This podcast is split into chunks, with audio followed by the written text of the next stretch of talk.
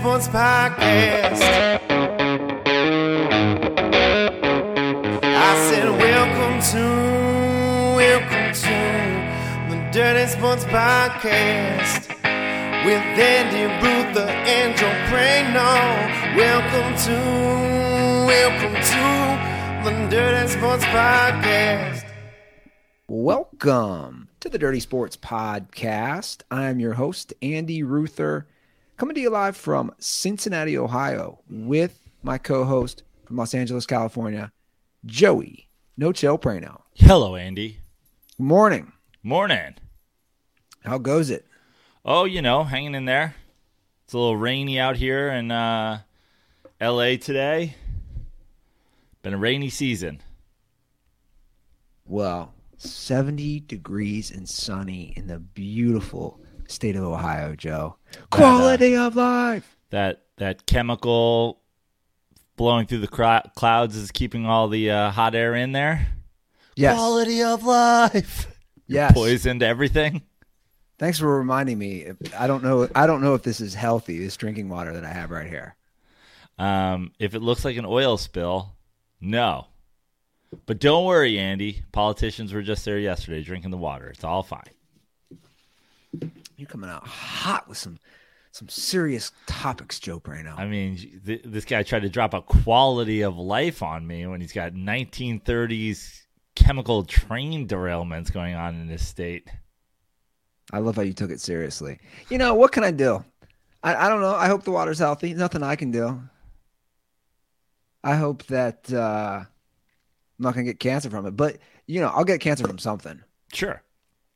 At some point. Very, very morbid way to look at life, but something's going to get you, right? Yeah.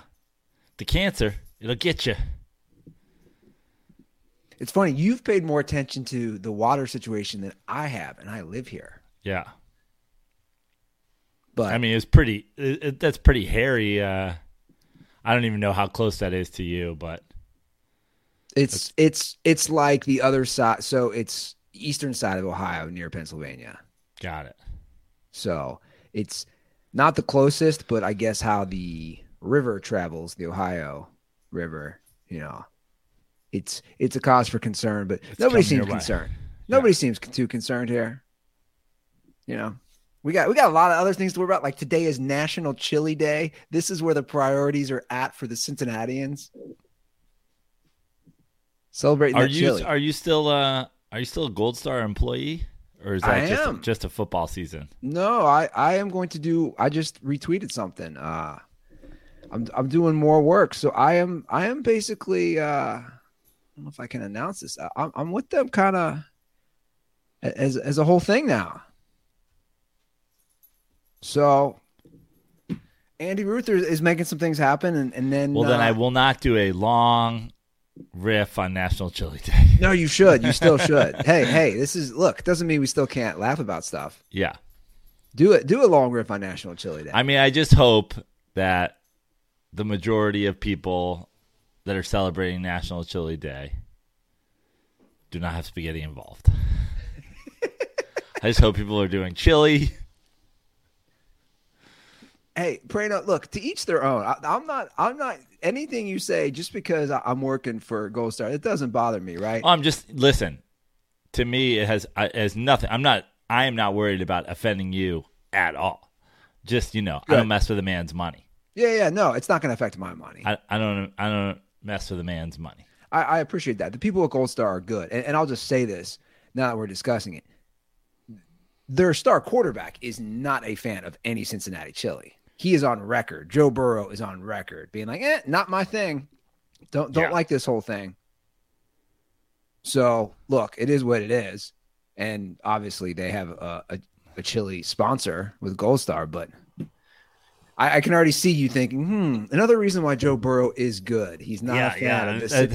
I was seeing the wheels spinning there. It gives me good long-term hope for him. You know, he's like, oh, I'm going to take less money. And so I can pay my weapons. I don't eat the chili on the spaghetti here. You know. He's got a bright future. Will he take less money is up for debate. Oh, sure. For sure. Like letting the dog out. Yeah, I wouldn't be too optimistic if I'm a Bengals fan that he will take less money. I did have a, now that you brought it up, and I'll just say it real quick. I did have a conversation with some diehard Bengals fans the other day as far as T. Higgins goes. Okay. And I'll ask you, I actually thought, I was like, I wonder what Prano would say about this. I said, if the Bengals could get a first and second round pick for T. Higgins, would you do it? I said I would. Well, the market says that you absolutely should, right? I mean, yeah. It would depend on where, I guess, the quality, you know, if you're talking about this draft, it would depend on, I guess, the quality of the first round and the second round pick based on the team. You know, like in the NBA now, a late first round pick is basically a second round pick, but in the NFL, an early second round pick is basically a first round pick. So yeah, if you were, I mean, God, if you could get like a 10 and a 40th or something like that, you know, you would absolutely do it.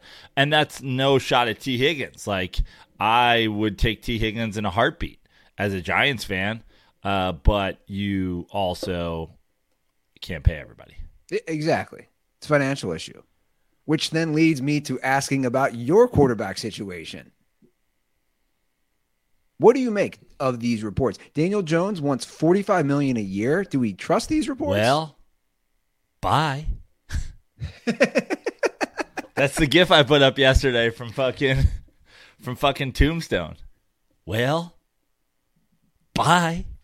I mean, the reports, I think reports are always, you know, did he get a new agent because his last agent thinks he deserves $45 million? Or did he get a new agent because his last agent doesn't think he deserves $45 million and he wants somebody who does?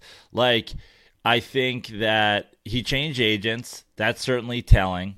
The reports are he changed agents because he thinks he deserves more money than I guess what was being offered to him. I don't necessarily know if that's true. I'll say this. I've said it before. I'll say it again. I like Daniel Jones. I want Daniel Jones. Let's sign Daniel Jones. If Daniel Jones cannot recognize that he's had one, you know, good quality above year. Average quality year in the first year of an offensive-minded coach who turned Josh Allen into the guy everybody said was going to win MVP this year. Well, listen, if you want $45 million, if I was Giants ownership, and I'm not, but I may have sent a text message about it, I would franchise him this year, and that's already kind of, to be totally honest with you, paying more then I would like to, but of course it's not hampering you with multi-year deal. And then you can see what Daniel Jones does in year two, where maybe you get him a wide receiver and the, you know, offensive line maybe improves a little bit and the defense improves a little bit and all the things that you think will come with the second year of Dable. To me, they probably should have picked up his option last year, and that we wouldn't be having this conversation. But the fact that they didn't kind of leaves you with, listen, unless you're signing, and to be totally honest, I thought the $30 million range was already too high, but now we have a Deshaun Watson, Patrick Mahomes, like quarterback market that's been set. That being said, I just don't think it's reasonable for the GM of every football team in the NFL to say, whenever our quarterback comes up for his deal, if we want to keep him, he has to be a top five paid quarterback. That seems insane to me. I agree. And there's a huge financial gap in the NFL that goes from like the bottom of Ryan Tannehill or whatever to basically no one else gets paid. You know, like we have a situation where there is, like in America, really no middle class. You know, so we need to, somebody either needs to reset that, or somebody needs to be a team like the Giants did, can't have an opportunity to say, well, we're not going to do it If you're not going to reset that, then we're not going to do it. And, you know, it's so funny because I took so many shots at Kirk Cousins, and most of them are because his finances do not fit what they're expecting him to do. If the Giants were to franchise Daniel Jones, it would be a potentially similar situation to what happened with Kirk Cousins in Washington, where it's like, prove it, prove it, prove it. And he didn't prove it to the, you know, lengths that Washington thought. So then they let him move on. A team overpaid him. And he's, I mean, by all factual measures, made them worse. Yeah. So I like Daniel Jones. I want Daniel Jones. I think the number that Daniel Jones should accept is still higher than what I would like to pay Daniel Jones, but I understand that this is where we are financially. $45 million? Well, bye. Yeah, I agree. Come on. Or you just franchise him. And that's probably what will happen. And you get yourself in a situation where you then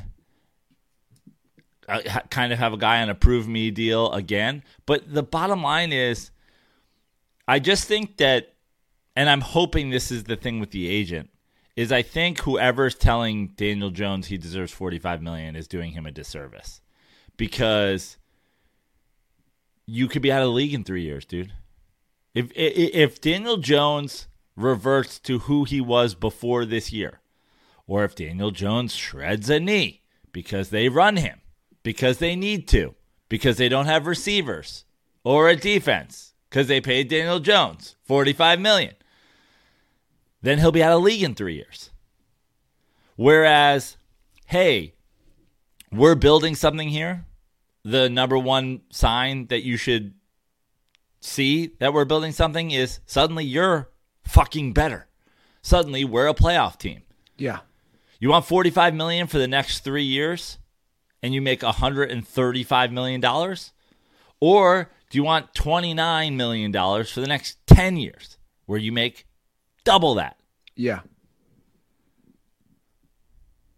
Well, here's the thing about all this.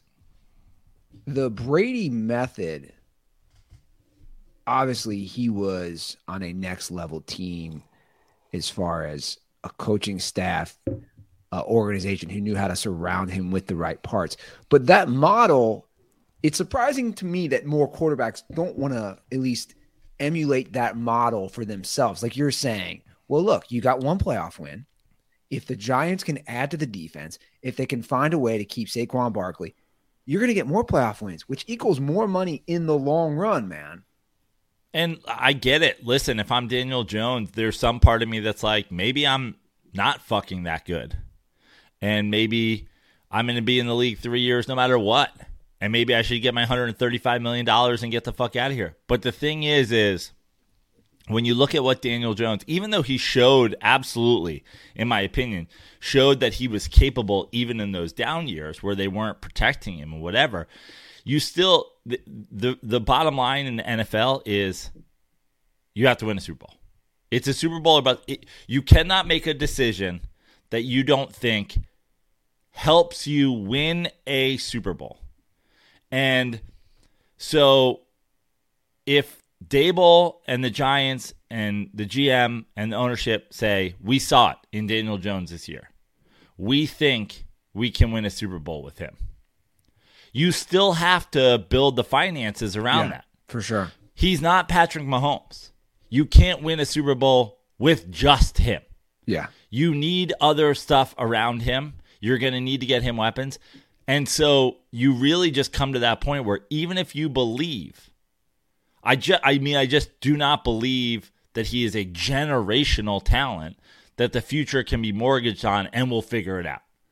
And that doesn't mean I don't think we can win a Super Bowl with him. I do think we can win a Super Bowl with him, actually. But at the same time, you just have to come at it with common sense. I think the New York Giants can win the Super Bowl with Daniel Jones. I do not think the New York Giants can win the Super Bowl with Daniel Jones if he costs $45 million. Yeah, it's pretty plain and simple. Did you see, you alluded to Kirk Cousins. Did you see this new Netflix series? I did. I saw the tweet or whatever about the announcement of it. So there's going to be a new Netflix series called Quarterback. And it's going to feature your boy, Kirk Cousins, along with Patrick Mahomes, Marcus Mariota. This year, the series will give, according to the tweet, unprecedented access to all three of those quarterbacks from the beginning of the 2022 season to its conclusion, following them on and off the field, inside the huddle with teammates, and also inside their homes with their families. So your boy, Cousins, you might get... Now, here's the thing. Very... Like, it's a diverse group you have here, right? You get Mariota, who's kind of diverse. I mean, no? diverse. I guess diverse if you were Hollywood diverse. Well, I'm saying diverse as far as I'm not looking at like racially diverse. I feel like it's diverse. You have the best quarterback in the league. You have the guy who doesn't swear, who can't win when it matters come playoff time or prime time. And then you got the guy who's struggling to make it in the league. He's starting again in Marcus Mariota. Don't you think like that's, they're all coming from such different backgrounds where their absolutely. Football career is. And I think they're diverse and they're standing in the league. No doubt about it. I think they are diverse. If you look at it like racially, where they're not diverse is they all seem like fucking boring guys, right? Yeah. Like they all seem like kind of boring dork. Like, I don't know, you know, Marcus Mariota, everything I know about Marcus Mariota, which isn't a lot. Also, like, are they all Jesus guys? Yeah, I was going to say they're all Jesus guys. I feel like, or no, I don't know. No, I think Mariota is. I feel like that's the through line. I was thinking of you when I saw that Cousins was going to be in it. I'm like, Joe's going to really dislike Cousins more, depending on what kind of access they actually give us. But the thing about Kirk Cousins in terms of my dislike of him is really comes from, and I can say this about Michael Jordan, Donald Trump, Taylor Swift, fucking whoever, like the fans. Yeah. Kirk Cousins. The defenders. I'm completely indifferent to Kirk Cousins as a quarterback, as I should be, because he's mediocre. The only opinion I've ever had about Kirk Cousins is Kirk Cousins isn't good enough to win you a Super Bowl. He's certainly not good enough to win you a Super Bowl. Like I just said about Daniel Jones, if you overpay him. That's it. And I've put that opinion out there the same way I just put it out there about Daniel Jones. And the same thing that I would have the same exact reaction if Giant slurpers came into my mentions and started saying, Daniel Jones, he took us to the playoffs last year with nobody. He had no help. Good. And if we pay him $45 million, we'll win nothing. Yeah. So the thing about Kirk Cousins is he's – now this is also going to – upset some people. We had an angry Dallas Mavericks fan in our mentions on Twitter. He then took it over to my Instagram. He's a Detroit-based Dallas Mavericks fan. He's very upset about my opinions on Kyrie Irving, which again, I've said it before, and I'll say it again. I don't give a single fuck if you get vaccinated. I don't care at all if you're vaccinated. Now, at the same time, I think if you don't get vaccinated, you are a shitty sports teammate. I think you're selfish, and I think you're shitty. I think you're letting your teammates down. I think you're especially in the last few years, causing a distraction, causing yourself to miss games, and potentially causing spread in the locker room. That's fine. You do whatever the fuck you want. I also think Kirk Cousins and Kyrie Irving are shitheads. Now, I know Kyrie Irving is a dope, contrarian, flat earther, anti-Semite. He's got his own things. And I also know Kirk Cousins' dad is a fucking runs a super church out of a former BJ's in the fucking wherever because he's a Jesus freak dork loser. Now, those are two wildly different things. But like, I don't like Kirk Cousins because of his stands and because of his dumb personality. As a quarterback, cool. I think about him the exact same way I think about fucking Marcus Mariota and Derek Carr and who the fuck ever else. I don't give a shit. So, Derek Carr, funny you say that, is obviously one of the hot discussions for the Jets. And the Giants if Daniel Jones is moving on. So I'll just... I saw a stat, and I don't have it handy. I saw a stat as far as how bad the defenses have been under Derek Carr's tenure with the Raiders. They're pretty bad, which then makes me pose this question. Okay, he's played under some historically bad defenses for about a decade. The Jets have a really good defense. They have a defensive-minded head coach. They also have some nice young weapons at running back, at receiver. Do the Jets make the playoffs if Derek Carr is their quarterback next year? So you see, you're already hesitating, which that says a lot to me, because Derek Carr has revoked. He has said he will not be getting rid of his no trade clause and therefore will be a free agent, right? Correct. So here we are. Same thing. What are they paying him? Okay. The Jets have a nice young team. When you have a nice young team, you can take the base that you have of youth. You can add veteran leadership, maybe in the form of a quarterback, maybe in the form of a receiver, maybe in the form of a defensive captain, maybe in the form, who knows? Offensive line help. I don't know. Like wherever their fucking holes are, you have to add it. Obviously, they have a hole at quarterback. So they're not looking to draft another quarterback. They think that they're ready right now, right? So they might add a veteran quarterback. Should the Jets give Derek Carr $45 million a year? No, they shouldn't. But if Derek Carr says, I want to win a playoff game, I will take a reasonable deal with the Jets for the next 3 years or 2 years, and therefore that they can sign other guys to help out as well, then yeah, I think the Jets make the playoffs with Derek Carr.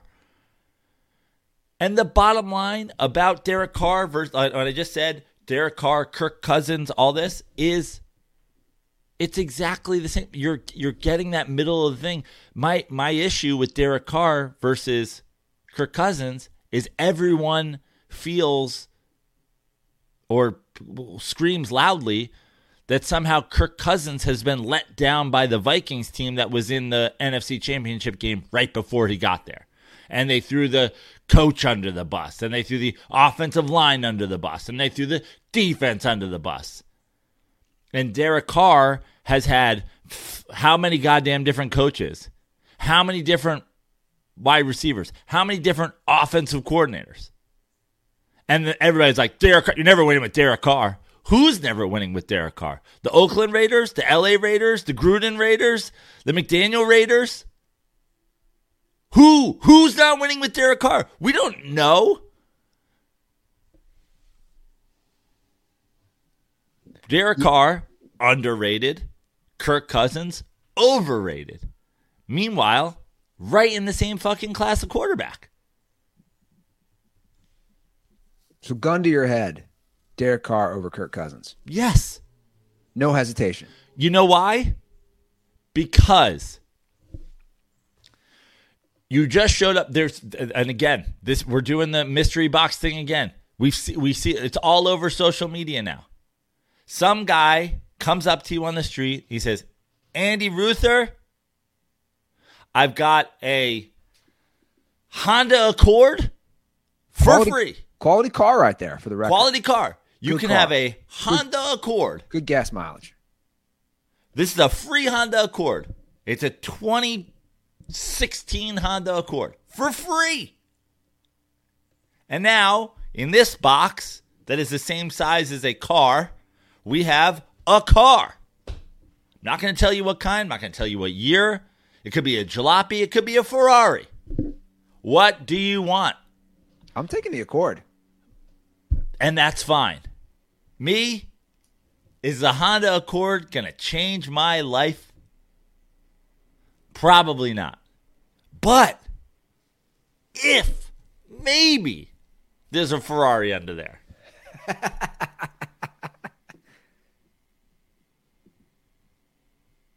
See, that's where we're at. I am like... We all know what Kirk Cousins gives you. I don't believe we know what Derek Carr gives you. With any sort of stability, any sort of good defense, any sort of reasonable coach. Derek Carr got MVP votes, man. So you take the mystery box. A mystery box car over a Honda Accord from 2016? What am I doing with it? Driving it for a couple years, back and forth. It's a good commuter car. Maybe I could sell it. Maybe I could send it to Carvana and get myself $6,000. A 2016, pending on the mileage, Accord. That thing's going to last. It's got 110,000 miles because it's been in the league 11 years. Okay, well, see, now you've... 10,000 miles a year, 11 years. You've changed it now. Because in my head, I'm thinking, 30,000 miles, 40,000 miles on a 2016 Honda Accord. Well, Joe, as you know, I'm in full dad mode, so I'm trying to think that way. I know. Which you got your dad? I sent you your dad kicks. Oh my God! Sent you some Air Monarchs. Prano with the ultimate troll job, which was pretty hilarious. Like, I was shocked when because I don't order anything from Amazon, so like I don't order anything. It's a wild statement, just right there. I don't order much. And those showed up. Meanwhile, Amazon sent me a picture of a delivery, multiple boxes in the picture. Hilarious. So these showed up yesterday. The Air Monarchs. The official dad shoes. Yeah, it's either that or New Balance. I've always been a Nike guy. I don't see you rocking a lot of New Balance. I thought the Monarchs seemed like a better. And honestly, they look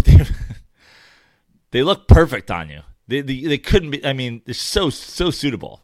Even especially with that outfit, looks like you're gonna go drop off Too Chill at a girls' basketball game. Stand on the sideline with your arms folded. So they're wide, dude.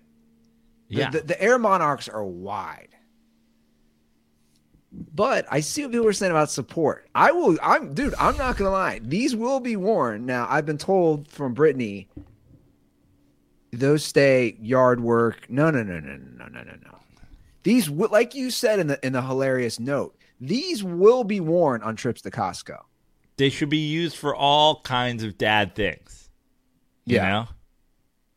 Anytime you're really, really dadding. When you're leaning into, I'm not talking about, you're taking the kid over to your brother's for Sunday. No. But baby's first playground trip, like, anything where we're taking pictures of Andy dadding, we need him in some dad shoes. Working the grill. Oh, yeah. I mean, look at this photo. With some cargo shorts, Andy. Oh, yeah.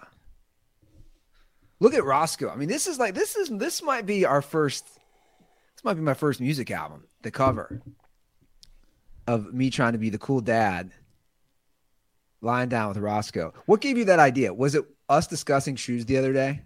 No, I pushed you into that shoe conversation because I already had the idea. That's why. That shoe conversation was how I got your size.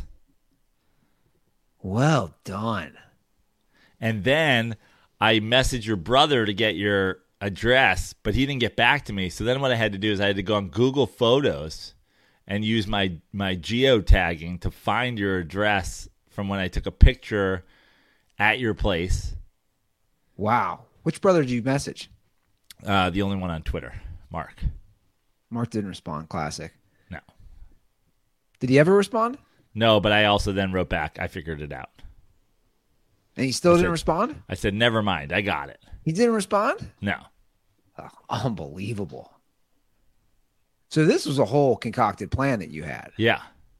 I was like, well, you know, it was like you had a kid. I was like, I got to send him something. And then I was like, well, I got to send him some dad shoes. Dude, these are hilarious. And you were just talking, you know, you were talking about, oh, you got this and you got that. And I know your footwear styles. I was like, Andy didn't go out and pick himself up some dad shoes. He needs some. Well, I saw, again, I don't even mess with it. She gets so much Amazon shit that I literally just pull the bags or the boxes in and just put it somewhere in the house, because I'm just like, the Amazon ordering is what I think is out of control. Yeah. Like, I always make jokes with my neighbor across the street.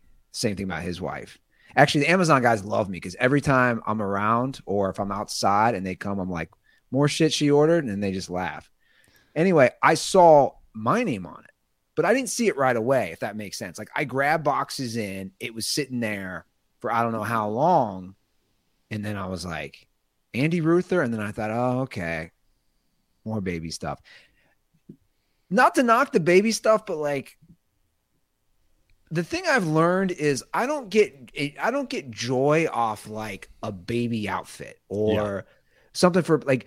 And now then I get in trouble with her because I don't have joy off like, oh, you don't care about that new little contraption for the bit. I'm like, not really. Like, that doesn't move me. So I just assumed it was that. And then I opened the box and I saw a pair of Nike shoes. And then I loosely saw on the note, no chill. And I was like, Prano? And then I was all giddy and I ran into the living room with it and opened it up. And we both just legit were laughing out loud. That's hilarious. Well played. Yeah. Very happy, well played. Happy dadding, bro. Thanks, man. Thanks. I appreciate it. And the same thing happened with Miller Lite. So we were in the hospital last week. We were there for 5 days. And I guess Miller Lite delivered to both you and I 2 cases of beer. And my neighbor was helping me put stuff in the garage if anything came. And it just sat in the garage. So I didn't realize that Miller Lite sent anything until a couple days ago. And to my surprise, 2 cases of beer. Talk about a great welcome for being a new dad, right? Yeah, and I was super excited. You know, I was out of town, and I got a message. You have something from Miller Lite. It's really heavy. Now, here's the thing. I like getting Miller Lite merch. I'm rocking the sweatshirt right now. You're rocking the shirt. And I was like, oh, because sometimes they go big ticket item and it's killer, like the refrigerator, the neon sign. I was like, oh, boy. And then other times I'm like, I live in an apartment in Los Angeles. What am I doing with a fire pit? Yeah. Reroute that to my brother. Yeah. You know what I mean? So I was like, oh, no, here we go. They've sent me, a lawnmower or something like that. And I'm like, what am I going to do with a lawnmower? So, because when I heard it was heavy, I was like, it's probably not merch. So I was like, open it up. And my girlfriend was like, 2 cases of Miller Lite. I was like, finger guns, double score. Let's go.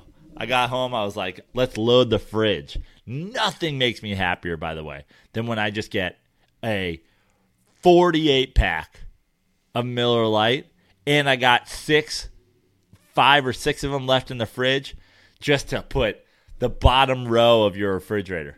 50-plus Miller Lites.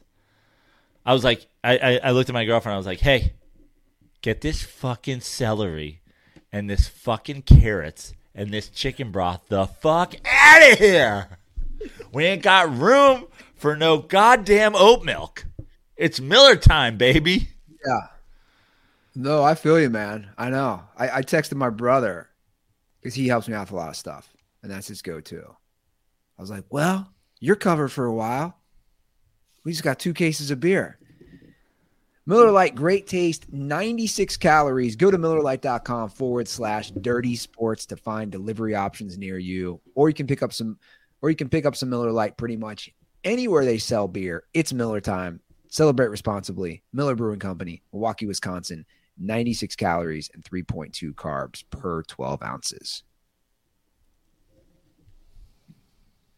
Well, Joe, we have some calls today for both baseball and basketball. Love to hear it. Love to hear it. So something hit me the other day when I was working on the rundown. And you don't have to say anyone off the top of your head as far as define somebody. We always discuss the GOAT in basketball. We always say one or two, and it's LeBron and Jordan and blah, blah, blah. How many times are we going to do this? Because we're not going to change people's mind. You know, you did something on Twitter. We still will talk about it because we just will. And I was engaging myself on insanely just demented Jordan stans who don't want to ever change even when you give them facts. Anyway. Who would you put at number three? I was thinking, who would Prano? Let's get the first two out of the way. Would you even have a third, or would you say, hey, maybe it's this guy, maybe it's this guy? Like, if you're talking all-time great, who does Joe Prano put at number three? I'm not really huge on the top 10 or the top 15, or and that's not necessarily true. Like, I could probably rattle off, you know, with 30 seconds of forethought, my top 10 NBA players of all time, if I really had to break it down. But so to me, it's always been like there's the GOAT, there's whoever that is. For me, it was Jordan. Before it was LeBron. Now it's LeBron. And then there's everybody else. To me, that's how I look at it. But I also think you'll hear me say, oh, Kobe's top 15 of all time. That doesn't mean I've thought about him being 12th or 13th or whatever. It's just like that's the ballpark to me that this guy lives in. He's top 5. He's top 10. He's top 15. He's top 20. He's top 25. He's top 50. You know, and then after that, really, what are we doing here? But if you held a gun to my head and you said, who's the third best basketball player of all time, it's hard for me not to say Kareem. Because he's got the titles, he's got MVPs, he's got a couple of finals MVPs, he had the scoring record, he dominated the league, you know, thoroughly in an era. The reason I do LeBron is LeBron has dominated the NBA in a way that no one did before him, or like that no one did. There was a Jordan LeBron gap, and there's probably gonna be a LeBron someone gap. You know, oh Giannis, oh Jokic, oh this, oh that. These guys winning, all that stuff. Like LeBron dominated the league, and listen, Tim Duncan's kind of hidden in that thing there. Now there's a whole thing with teams and whatever, but LeBron dominated the league in a way that Jordan dominated the league. And he's my GOAT because the league is the best it's ever been. That's why he's my GOAT. And that is the argument. That's the trouble I have. Don't worry, I'm coming back to Kareem here. That's the trouble I have with people is when you talk to people about basketball, it's, well, the accolades. Well, Bill Russell's accolades. Well, but then the scoring title. And then this. And then the steals. Who had defensive players of the year? How many top 75 players did they play with? How many playoff wins? I don't care. That's Jordan GOAT people. My GOAT is, and this is the basis for it. And that's why I leave the door open that someday somebody might do it. I want a guy who absolutely dominated the league in a way that was generational, a generational domination of the league when the league was the best it's ever been. Yeah. LeBron James, generational dominator of basketball, today. Next generational dominator of basketball before that, Michael Jordan. He's my two. You go before that, Bird Magic. You have this Bird Magic rivalry, which is the only reason the modern day NBA exists. In my opinion, if you had to have a Mount Rushmore of the NBA, you would need one spot that is half Bird's face and half Magic's face, in my opinion. Okay? That being said, neither of them generational domination of the league. Before them, Kareem, generational domination of the league. He's my three. Yeah.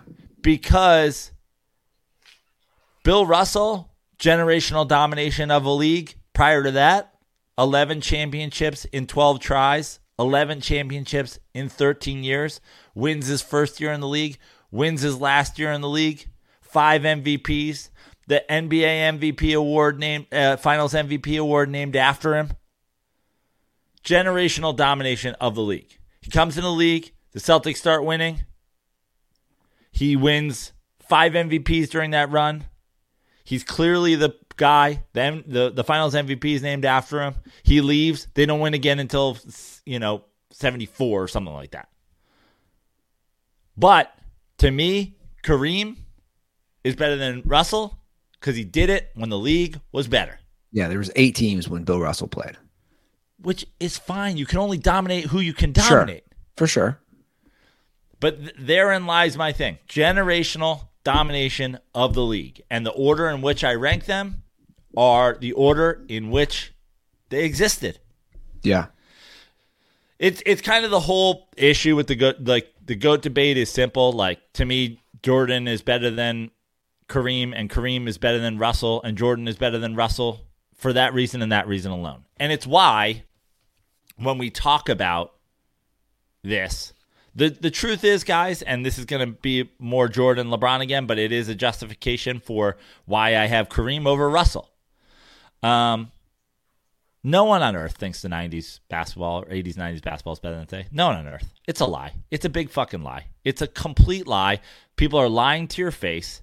They're lying, and if they're not personally lying, it's because somebody lied to them. It's that argument only exists because everybody with common sense should do it the exact same way I do it. The best era, generational domination in the best era means you're better than the last guy. Yeah. But they don't do that because then LeBron's ahead of Jordan. So then they start talking about accolades. And then if you talk about accolades, it's like, well, how is Russell not better than Jordan? Well, the league was different.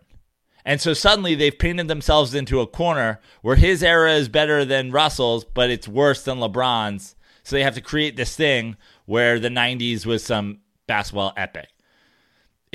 I'm a Knicks fan. It's absolute ludicrous nonsense. And there's no part of me as a Knicks fan that thinks that Anthony Mason, Charles Oakley Knicks wouldn't get their asses absolutely fucking butt fucked by the 2017 Warriors. They get fucking dominated. They get destroyed. They lose every game by 60 points. It wouldn't be close. It'd be a fucking massacre. But hand checking. Meanwhile, Kevin Durant's like, are your hands on me? Like, how's the weather down there? Yeah. The bottom line is, to me, that's how I do it. Generational. Now, we get to the point where you can't go back any further, or you can't have generational domination, right? So Shaq wasn't generationally dominant. His window was small. That's partially on him. That's partially on the bridge from Michael to LeBron. Kobe, we know, wasn't. Tim Duncan, dominant, but like low-key dominant, and also unfortunately ran into the LeBron buzzsaw, didn't dominate the league with the consistency on an individual level that LeBron did. Now, that being said, that's kind of why Tim Duncan's sneaky in my like mid top 10. He's sneaky like 5th, 6th, 7th best player of all time. Yeah, he's great. Because he's got the rings, he's got the defense, he's got the MVPs. He beat the generational dominant player in the finals. Now, his team was better, but he did it twice.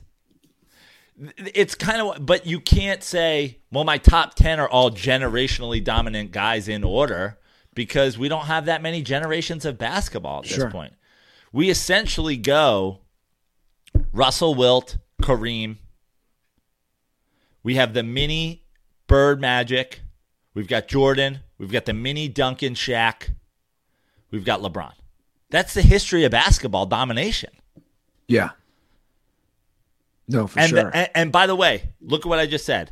Wilt Russell, that's 2. Kareem, 3. Michael, Shaq, Duncan, LeBron. That's 7 of your top 10 players right there of all time. Yeah. And your next... Did I say Bird Magic in there? I did, right? I think so. Your next generational talent, Mac World Star McClung. Right. But, you know, somebody said to me, oh, so if Giannis is able to accomplish what LeBron did, then he would be... because he's... And I'm like, well, first of all, they're essentially the same era, right? There are a lot of crossover to their eras. But yes, absolutely fucking positively. If Giannis wins 3 more titles, 3 more finals MVPs, breaks the all-time scoring record, and wins 2 more league MVPs, yes, he passes LeBron James. He absolutely does. Sure. If the game keeps progressing, all Giannis needs to do is to win 300% more of his titles, 300% more of his finals MVPs. He has to have 400% more league MVPs, or double. Maybe, does he have 2? Yeah, double his league MVPs, and he has to break the all-time scoring record. And also 10 final appearances would be good too. But if he does that, absolutely. Against this competition, no doubt about it. Jokic is Jokic. Can Jokic win a title first? Can you make it to the finals? Yeah. Let's start there. So I got a call about my NBA fandom. I got an actual invite. I'm going to play.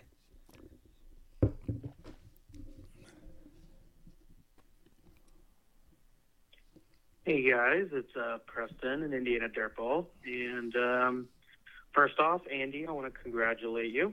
I think you're going to make a great dad. Excited for you, and I know you'll do great. Anyway, I wanted to talk your lack of interest in the NBA. And I know I'm saying it tongue in cheek. I know you care about the NBA. You need a team to root for. I think that's your problem. You need somebody. And I would like to extend an open invitation for you to join the Pacers fan base. We are deeply loyal. We love our basketball. I know fans that would die for Reggie Miller. And one guy you guys haven't talked a lot about, Tyrese Halliburton. I am telling you guys, he's going to be a top 3 point guard in the league within the next 5 years. He's so fucking good. I just want to open the arms of invitation, and it's not open long because the Pacers are going to be good in a couple of years with a couple draft picks, Benedict Mathurin. They're going to be good. I'm marking it down, and I want you to be a part of it, Andy. Curious what you guys think, and you guys stay dirty, and good luck, Andy. Okay, so here's the thing. Indianapolis, is that the closest NBA team to you by a long shot? It's closer than Cleveland. It's closer than Chicago. It is by a long shot. Okay. But here's the thing. Man. How far are you from Indianapolis? Couple hours tops, 2 hours tops. Here's the thing. You know who you're probably going to know this. Who do you think I pay attention to still the most? Lakers. Like, not even close. Yeah. Like, I lived in LA for all those years. You were also, and we've talked about this before, you were a straight up Laker. You were a Kobe Laker fan. I was. Back in the day. You 100%. Had a Lakers flag on the wall. You had like, you would root for them. Like, I would say that your embrace when I first got to know you, you're the only team to me. You were a Bengals fan. You were a Reds fan. Obviously, Cincinnati didn't have a basketball team. You were a Xavier fan, and you were a Laker fan. 100%. Like not even close. So I know I've said this. When I lived in Las Vegas for 2 years, you get, I don't know if it still does that, but I got Dodgers, Lakers. So I started following the Lakers before I was even in LA. And I drank the Kool-Aid, man. Kobe got his 81 points against the Raptors when I was in Vegas. And I distinctly remember going to work the next day and we're all talking about Kobe because everybody in Vegas was Lakers and Kobe, right? They just come off those three titles with Shaq and Kobe. Everybody's talking about it. I was geeked. I would watch Laker games. And then I moved to LA, and that's right when Kobe was wanting to be traded and he was demanding to go to the Bulls. And I just remember, I vividly remember that summer being like, no, man, they can't lose Kobe. And, oh, this will suck. I live here now. And I would suck if the Lakers. Yeah, I mean, I was Lakers. And then I didn't really, they went through a downturn, but I still watched. I mean, it's not even close. In my life, it's not even close. Like Laker games.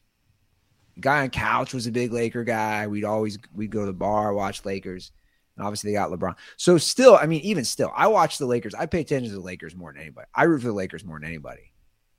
That might be the one where I haven't really swayed. Now, I'm not diehard. Right. But, like, it's always been the Lakers.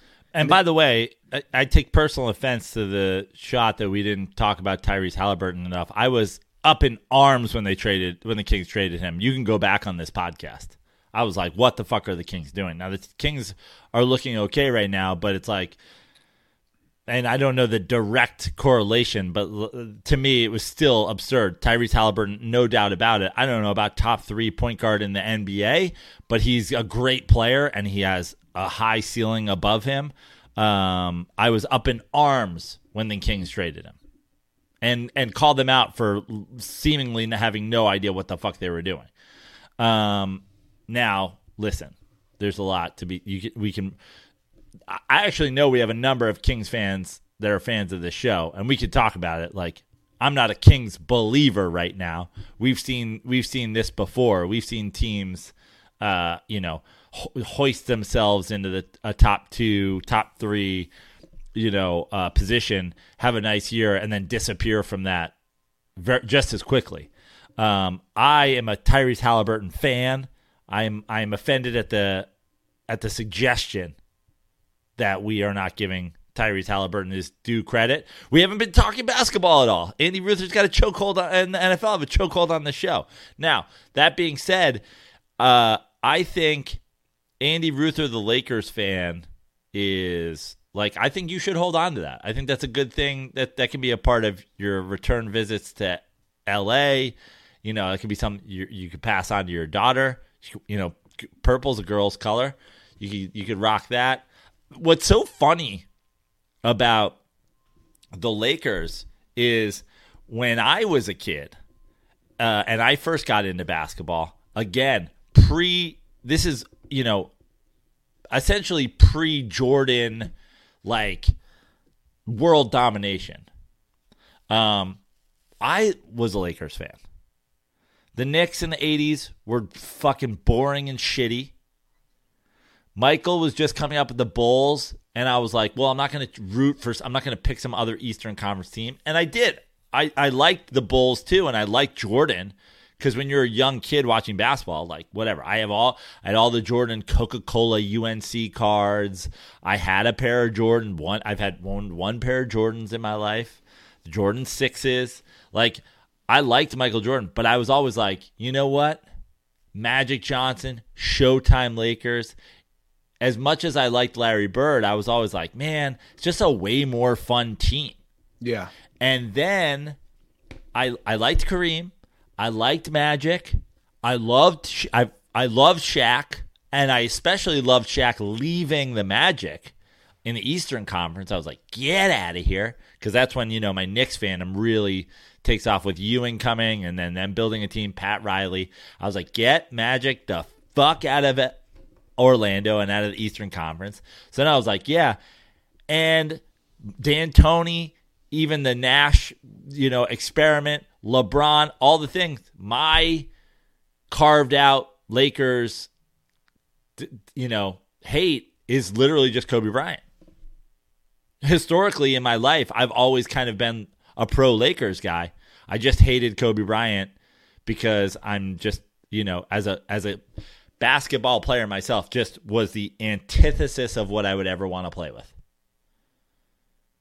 Michael Jordan's, mentality on steroids. Selfish, doesn't pass, hate it. Like, if I show up to a fucking pickup game and some guy's doing some Michael Jordan, Kobe Bryant impression in warmups, I'm like, I don't care who I play with. I'll take the five accountants. I just don't want to play with that guy. Yeah. I'd rather lose not playing with that fucking guy. Which is always another thing. It's like, that's why it's, and we've talked about it before, and we're going to have to get him on this podcast at some point. But it's always, it's just shocking to me. Tug Coker, basketball player, college basketball player. I guarantee everything I know about Tug Coker as a podcaster, about a man, as about a guy who you golf with a foursome in, a guy you visit at his wine bar. Everything about Tug Coker tells me he would not want to play with a self. And then he's like, I just don't like the way LeBron plays. I prefer Jordan. And I'm like, but I think again with Tug, it's his personality. I think it's the yeah. He and I think that some people just aren't, Remember, the Nike brainwashing was strong. No, I know, but I think at the end of the day, for Tug, it was just he thinks LeBron's more fake. Which I think a lot of people like I would agree, but I don't really care about that stuff as far as off the court. I just think it's funny when you say this because now you got me thinking. Like at the end of the day, Kobe is realistically he's just a knockoff Jordan, not just on the court, off the court. Yeah, right. As far as the endorsements and just that whole mentality that I fell prey to, many people, the whole city of LA. And what's funny is like for all the things that we criticize athletes about, we give people hoist Kobe up for being a Michael Jordan cover band. That's what he is. That's literally what he is. I remember distinctly watching the 2010 NBA Finals. I was out at, what's that spot? I don't even know if it still exists. It's on Santa Monica Boulevard and 20th. Something Shaq. Right across from the Boston bar. Is it something Shaq? The Shaq? Is that what it's called? The Shaq? Yeah. Okay. I think it's gone in Santa Monica. It still hangs on in Playa del Rey. They make good chili there. In fact, they have a chili contest every year. Oh, they do? Yeah. Well, I remember distinctly watching that NBA Finals there. That's when Kobe did his infamous 6 for 24, 1 for 6 from three-point range, Game 7. The Lakers are getting killed. They come back. They win on the backs of Pau Gasol and a contributing Ron Artest. But my point is, I just distinctly remember, and I was going hard drinking too. But even as a fan, I just remember watching that game thinking wait, Kobe's my guy? He's shooting this poorly in a Game 7? Jordan would never do that in a Game 7. You really are a shitty knockoff of Jordan. But yet he wins, and I was part of this, right? You forget. You're somehow forget. But he wasn't afraid of the moment. Yeah, how bad he played in a game. Dude, and I know I've said this a million times. But can you imagine if in a Game 7, LeBron shot 6 of 24, 1 of 6 from three-point range? Well, the And I really don't want to. I appreciate the call about Kareem, and I appreciate the call, or not the Kareem, the number 3 call, and I appreciate the call about your fandom. You know, this doesn't need to be. People get tired of us, LeBron, sure. LeBron. I want to talk a little bit more basketball about this, but like, forget LeBron in this situation because it's just something that's always covered up with guys like Kobe and with guys like Michael Jordan, because people just don't want to talk about their failures and their faults, but yet it's the only thing they focus on. And guys, like, let's keep this separate from LeBron, and let's keep this separate from basketball. Even you need to we make a living talking sports. But the internet is also driven by like all these conversations. Almost knocked over my coffee. Didn't, because I'm not Kobe in a game 7. But like, when you fall, it exposes you as a hater and a fraud fan when you grab these like sports talking points, but you don't give them the like. Everybody says 2011. When it comes to LeBron, everybody says 2011. No one ever mentions that why Kobe should not be is because in his 2011, they got butt fucked by that Mavs team. He lost by 40. Swept, lost by 40 in game 4, to the point where his teammates were literally just throwing punches and elbow. Like, he couldn't even control his teammates. They got wild, absolutely butt fucked out of the playoffs. And also, separate from that, but joined, is like, no one gives the 2011 Mavs credit. Like, just there's just nothing. I'm gonna do. I've said it before. I'm saying it again. I'm gonna do a documentary on the 2011 Mavs. I was rooting so hard for the Mavs to win the championship. In my opinion, they did everything right. They knew they were gonna have to go, but before the season started, they were like, we're going to the NBA championship runs through that Heat team. So we have our scorer. We better get 3-point shooters. We better get a rotating cast of wing defenders so that guys can just be endlessly fresh when we put them on LeBron and D-Wade. We should get a absolute fucking monster to drop in the middle in Tyson Chandler. And we should play don't come in the middle ball. We're going to throw wing defenders at you. We're going to shoot a ton of threes. And we're going to have one guy who, when we need a bucket, can get it any fucking time. Like, give some fucking credit to what a short window, but what an incredibly well-built fucking team. Yeah. And no one does it. They just go, oh, LeBron 2011. LeBron 2011 what? They didn't get swept and lose by 40. Well, look, I will agree that is his blemish. Like, that's the blemish on his resume. But they were a really well put together team, that Dallas Mavericks team. And again, it's like, that's a blemish for sure. I don't want a debate of, Jordan doesn't lose if he has Chris Bosh and Dwayne Wade. That's neither here nor there for me. But that was a really well put together team. And again, like you said, the defending back-to-back Laker championship teams, they just swept. Like, I don't know why that always gets lost in the mix. Like, they just got swept. They lost by 40. I like you said, I distinctly remember being in my kitchen. My TV was turned around, watching that game, doing dishes. And when Bynum and Artest had their meltdowns, I just distinctly remember being like, wow. Well, this dynasty's over. This mini little back-to-back Laker run is over. The Mavericks just beat the living hell out of them. And Tyson Chandler. He's great. It's his one season on the Mavs. He immediately goes to the Knicks. So there's also this thing of if the Mavs had gone on and won a couple more, no one would be talking about it. Like, oh, my God, just that Mavs team, J.J. Barea, who's on him for like 5 minutes. The internet can't decide if you got locked down by Jason Terry or J.J. Barea. But one thing the internet is sure of is it wasn't that he was locked down by J.J. Barea, Jason Terry, Deshaun Stevenson, Sean Marion, all the guys, all the just like the fucking rotating cast of wing defenders they threw at him. But again, Caron Butler, like you said, this is what we do for a living.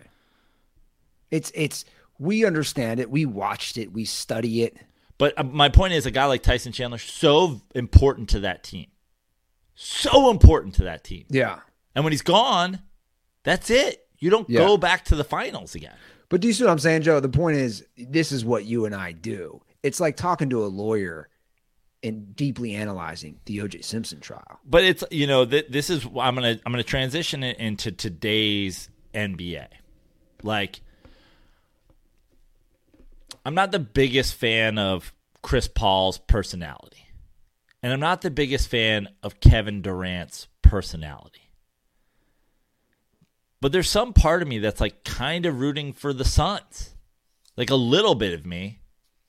And then there's a little bit of me that's like, fuck the Suns. Yeah. Right?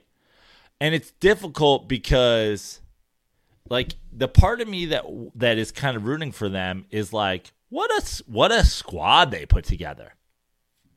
Like you got Chris Paul and Booker and KD and Ayton as four of your starting five. Like, from a basketball perspective, it's fun, man. It's fun. And to me, it's like, I like Luka, but, like, I'm not rooting for Kyrie Irving. And, you know, you look around the league, it's like, who do I want to win, you know? Because, like, my team, they're not going to contend for a title. But then, like, we get presented by this issue is like, and I don't know if I said this before, I was thinking about saying it before, but that 2011 Mavs team, I was rooting so hard for them, and retroactively, I wish they never won because we use it to discredit LeBron James.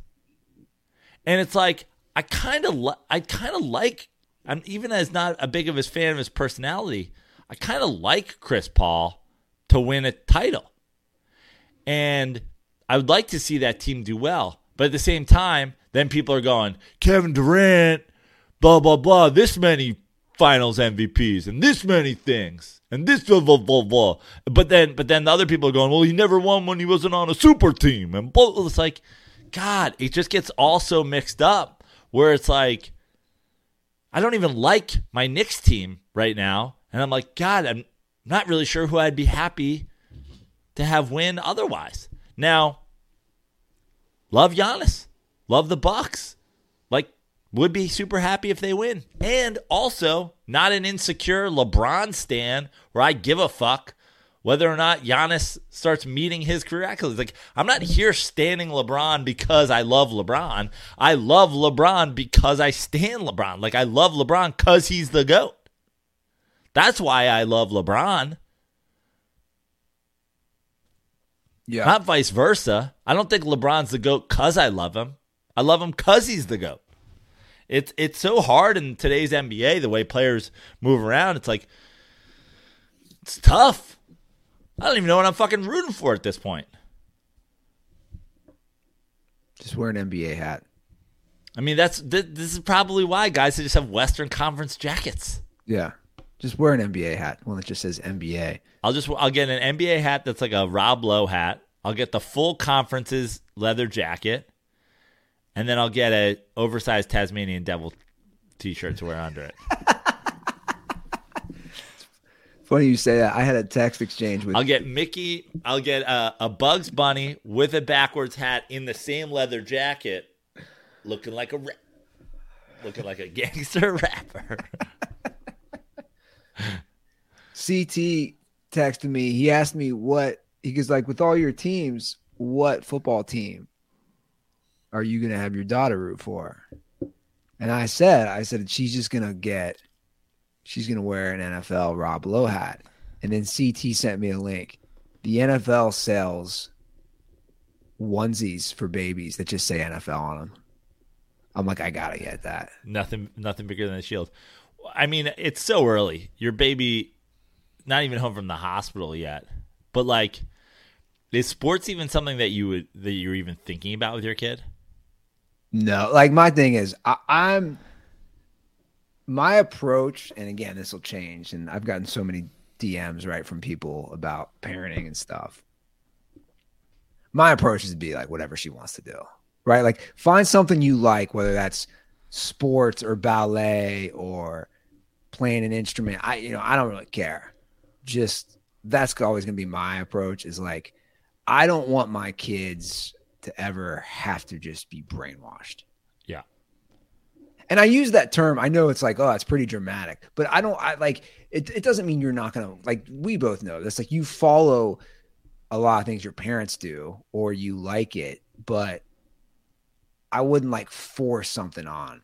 Like, I don't know, that was something I thought was interesting from coaching is like, I think it's fine to have kids test out different sports at young ages. But in my opinion, by the 4th grade, if your kid doesn't want to play basketball, don't force them to play. Right? Like, yeah. Say, hey, what else do you like? Oh, you like piano? Cool. I'll put you in piano lessons. Or you like to draw? Yeah, yeah, absolutely. And I mean, 4 minutes. If you don't like this, you don't have to like. Yeah. If you sign up, I'm going to make you finish it. But you don't have to do it if you don't like it. And at the same time, it's like, you also have to, unless you open your kids' eyes to it, they would never know. Like, I think the coolest thing in the world, truly, I think the coolest thing in the world is people who can play the piano. Yeah. I think it's so dope. I'm like, in all my years of going to like live music in New York, there could be like a girl with an eye patch and like a peg leg, and I'd always be like, she's so hot if she was playing the piano. Because I just think it's so cool. I think it sounds so great. I don't know a thing because my parents were just never like, I never would have even possibly had the opportunity. My parents, not musical, no pianos in the house, no fucking anything. But like, maybe that's why I think it's cool. But at the same time, it's like, I don't know if piano was my passion. I'm pretty sure it wouldn't have been because I'm sort of musically inept other than listening to it. Because I would never had the opportunity. So it's like with your kid, it's like she's going to be sitting next to you on the couch one day when you're watching football, and she is going to be like, "What do we root for Cincinnati?" And you're going to be like, "Well, here we go."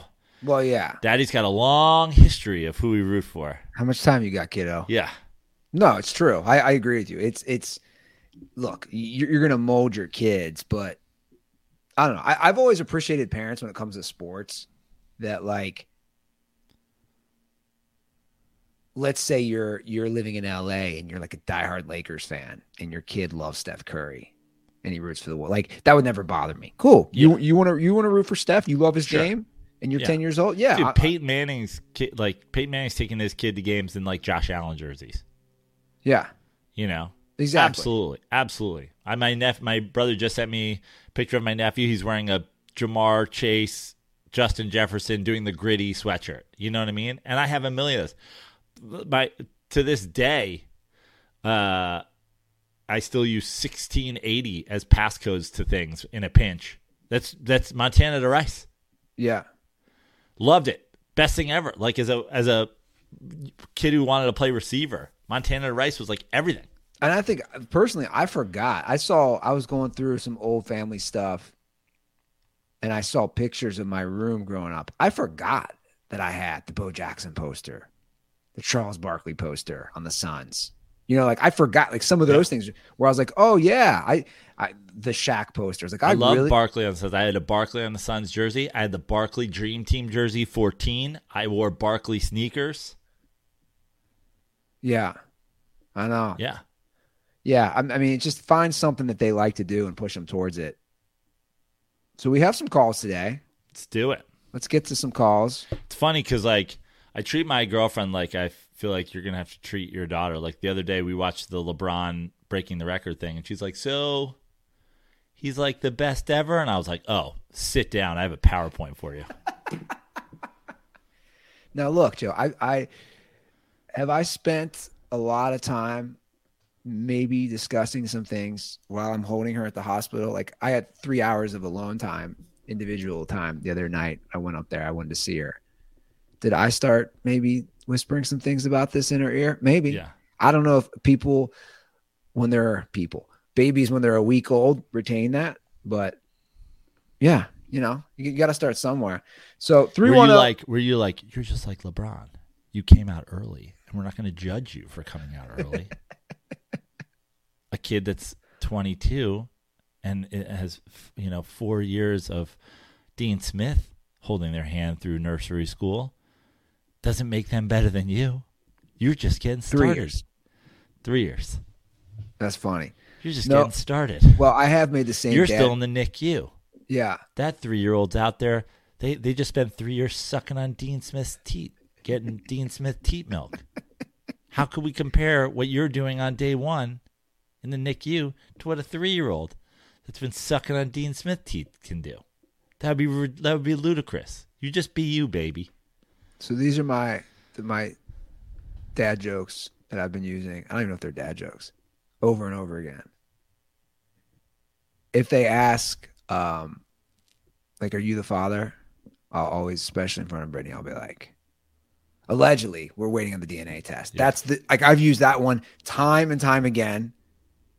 Just going back to I like to go back. We'll see what Maury says. Yeah, I've used that joke a bunch at the hospital, and I've also used I've used Dave Chappelle's joke, which the nurses really seem to like. If I'm holding her, and I'll just be like, just think, just a few months ago, you were in my balls. Which was his second special, I believe. I like to use that one. Who knows? I would love to know what the nurses think of me up there. Like, this guy's a lunatic. Anyway, let's get to some calls. 310-359-8365. We will start off with an idea for baseball. I'll be curious what you say about this. Let's go. Hey, Joe. Hey, Andy. It's Jeff from New Jersey. First off, congrats, Andy, on becoming a dad. And congrats, Joe, on becoming a cool uncle. Man, I've been a cool uncle for years. Baseball and the salary cap and all of its issues on the last podcast. And I just wanted to throw out what I would think would be a pretty cool solution to teams not wanting to spend a whole lot of money. And I think it would basically just be taking what they do in English football, soccer. It's another league that doesn't have a salary cap, but if owners don't want to... Can I pause this for one? Can you pause for one second, Andy? Yeah, how much weed does this kid smoke? I just want to... I appreciate... I always appreciate the call, but is this about relegation? Yeah. Okay. You can end the call. Thank you. It is a long call. I appreciate the call, okay? I appreciate the call. And I have seen so many fucking takes. This is not angry toward you, caller. I'm angry because I've seen this so many times. It's such a terribly thought out idea that it makes me angry every time I fucking hear it. So the idea is they're going to play minor league teams? Right. But here's why it's Well, I went to Lehigh, which was Division I AA football. It's now FCS or whatever. Do you know what one of the barriers to being a Division I, do you know why that even exists? Is because there were teams that would get good enough quality players where they could maybe compete on a low conference Division I level. But they can never host Division I football games because they played in 20,000 seat football stadiums. So, for example, UConn made the leap from 1AA to 1A by building a stadium big enough. We can't relegate major league teams because we can't have 70,000 person minor league stadiums in Miami, and we can't have 1,400 major league, it's 1,400 seat major league stadiums in Nashville. European soccer, where you go see, you know, whoever fucking, you know, the guy, it's always Ryan Reynolds and whatever fucking guys, their shitty ass fucking soccer team still plays in front of 50,000 people or whatever, is not the same as going to the Hudson Valley Renegades where 500 people show up. Now, I understand that everything that's wrong with Major League Baseball is the Oakland Coliseum is a football stadium that they put 3,000 people in, and no one goes to Oakland games. That being said, the 3,000 people that go see the Oakland Athletics are way more than go to fucking most 99.999% of minor league games. Also, minor league teams are in Major League Baseball farm systems.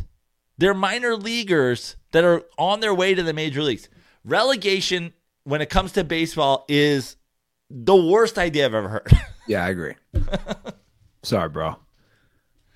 If you wanted to do this for football, if you wanted to make the Jags had to go to the SEC and the team that wins the SEC go to the thing, the talent thing would be the issue, right? Like we all, every common sense football fan knows that the Colts this year would butt fuck Alabama. They would just murder them. Beat them by 60. Okay. Logistically, though, it works better. Yeah, I agree. Like, I get that there's a lot of fucking these things out there.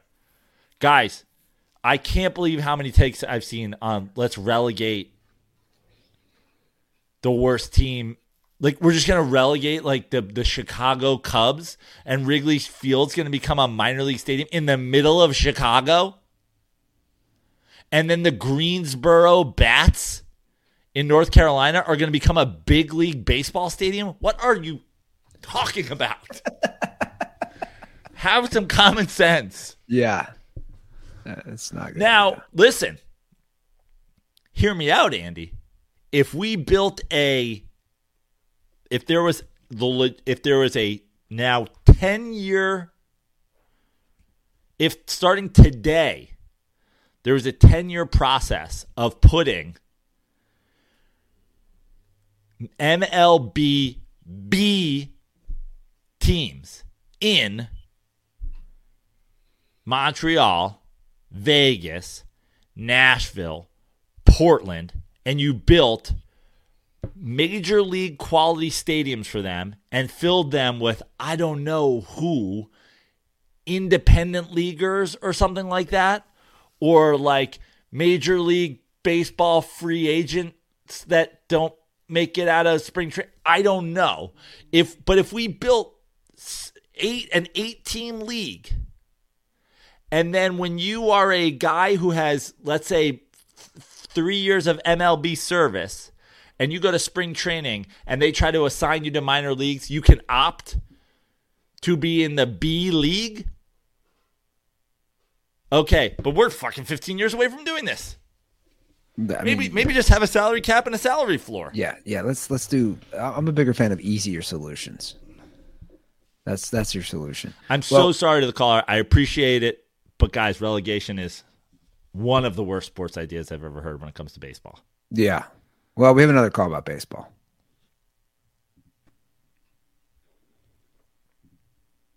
Hey, this is Trice Floyd here in Missouri. I have a question for Joe. So in the last episode, you kind of talked about like how we can't expect players in sports to like go 100% because like the whole season, because obviously you're going to go harder like during the playoffs, you're going to go harder in the fourth quarter, you're going to go harder and that type of stuff. Because the season is so long, So I kind of like, my question is like, let me what's up with these callers today? Guys, I love you. Hold on. I have higher hopes for this one than I did. I love you guys. We got to get to the point here, fellas. If he says relegation though, I'm walking. Guys, we're 40 seconds in. We try to keep it under a minute just for I'm learning patience now with a kid, but like, come on. You guys can do better. Trust me. As fans, do you kind of feel the same way? Like, at what point does a fan of baseball? I love baseball, but I watch opening day, but I'm not really that into the first 30 to 60, maybe even 70 games of the season. Like, when do you really get into the baseball season? Like, I hear a lot of people like kind of say like after the NBA Finals, that's whenever you really get into watching baseball. And I just want to know what your kind of thoughts are. That's really all I got. Congrats. Okay, I appreciate it. I think he congratulated me there. So there's so many layers to this. Like, obviously from sport to sport, it differs. But there's so many layers to this modern thing about load management, focus in sports, et cetera, et cetera, et cetera. So I don't watch hockey. I think every hockey stan would probably be like, they go hard the whole fucking year. It's the best. Like, hockey fans are insane. And, you know, I don't want to say, listen, it's a lot easier to go hard 2 minutes at a time than, but like, let's just separate that, okay? I don't want to rile up hockey stands. They go fucking hard. I watch three sports with real passion, baseball, basketball, football, and I watch them essentially just on the professional level. So it's three. Let's tackle this from the three things. One, football, you got to go hard. If you don't go hard in football, you're going to get hurt. Now, there's receivers who take plays off and there's whatever, but like that's just kind of, I don't know, diva wide receiver shit we've seen forever, right? Like in football, essentially you're trying to win every game. Essentially, you're trying to be like every game matters in the NFL. We don't really have an effort issue, I don't think, in the NFL. Would you agree? Correct. The NBA, there's a load management issue, but at the same time, it's a load management like answer. And part of it is simply what Shaq did, you know, and is now what every NBA player is doing, which is the season is a grind. There's more back-to-backs suddenly. And like, I don't have to do something because my dad did it. Like, I don't have to chop down a tree with an axe. I have a chainsaw. I don't have to, you know, walk uphill to school both ways. I have a Bird scooter or whatever. You know what I mean? It's like, there are some things that you should look to from the past. Like, first of all, I think the NBA season could be shorter. Let's start there. It could be. Okay, especially since all of you guys only care about points per game, rebounds per game, assists per game, etc. You don't really seem to, like, if there's one thing that the LeBron James passing the scoring title proved, it's like there are some people out there who will still hate on that. So, like, what do we give a shit about totals, right?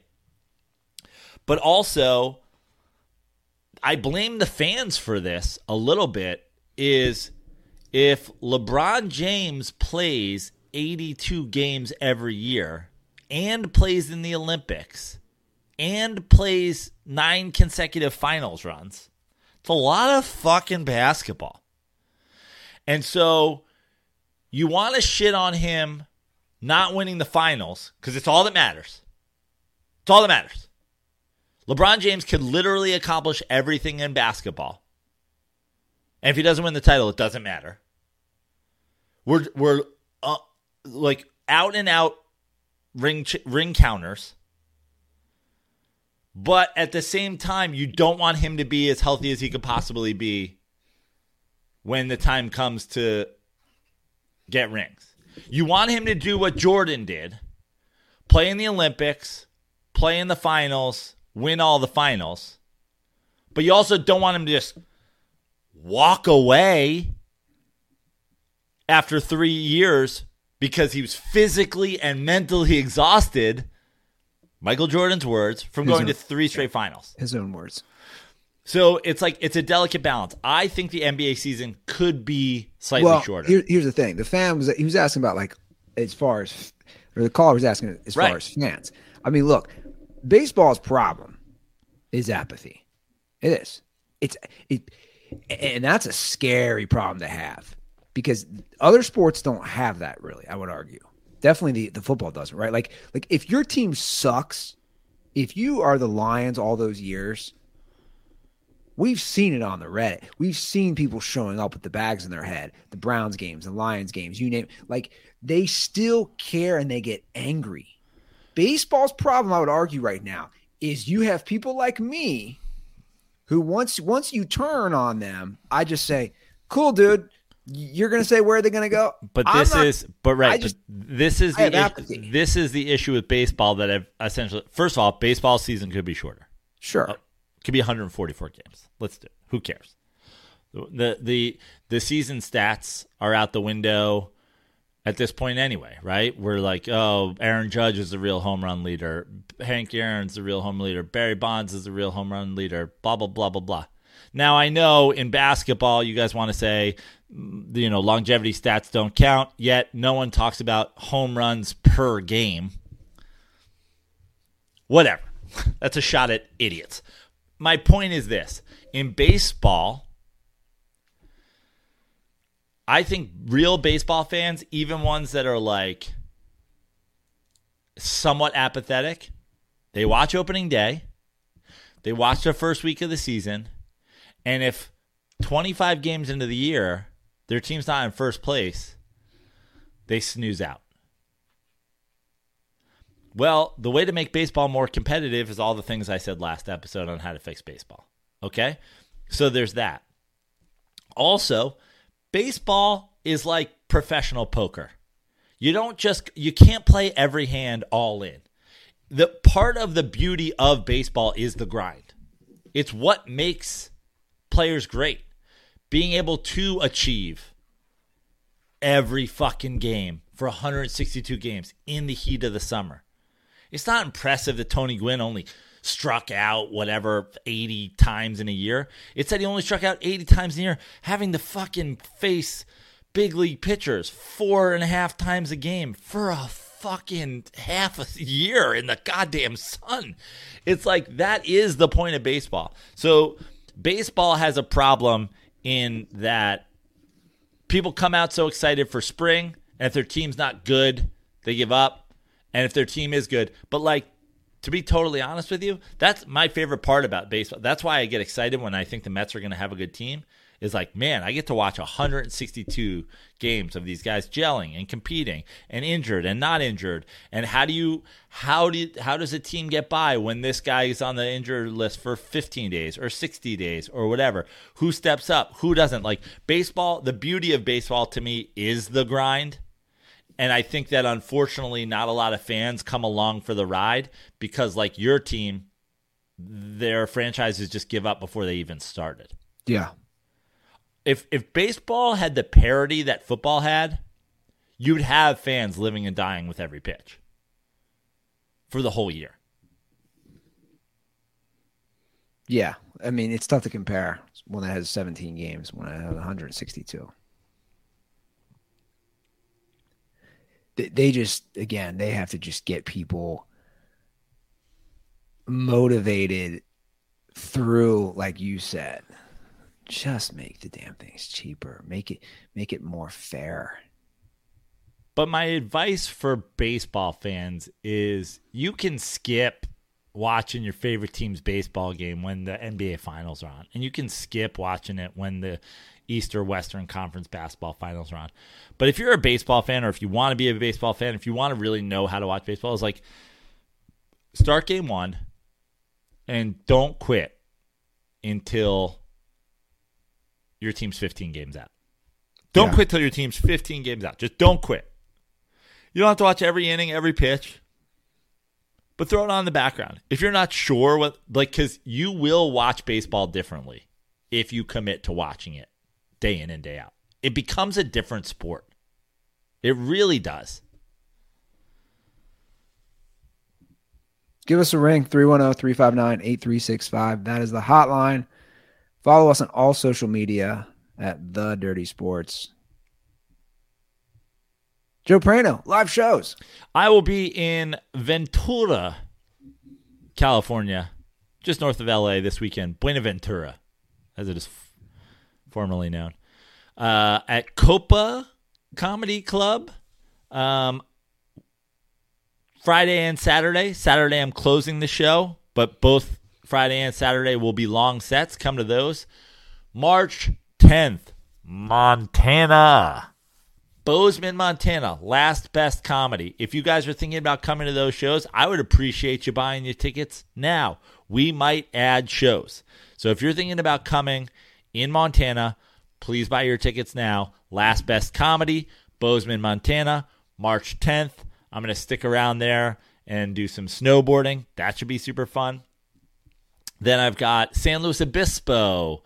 I believe it's the 24th, 25th. Of March. Keep your eyes on my social media at Joe Prano on all social media except for Twitter, where I'm at Fix Your Life. If you're in San Luis Obispo, there's a really fun show, Sneaky Pete's. It's a secret show, but keep your eyes on my social media for that. And Instagram, TikTok, Twitter, all the things. Dirty Sports on TikTok. I'm gonna put some more stuff up this week, I have a feeling. Cool. All right, guys, that's our show. Thanks for tuning in. Thanks for watching. We'll be back on Monday. Have a great weekend. And as always, stay dirty.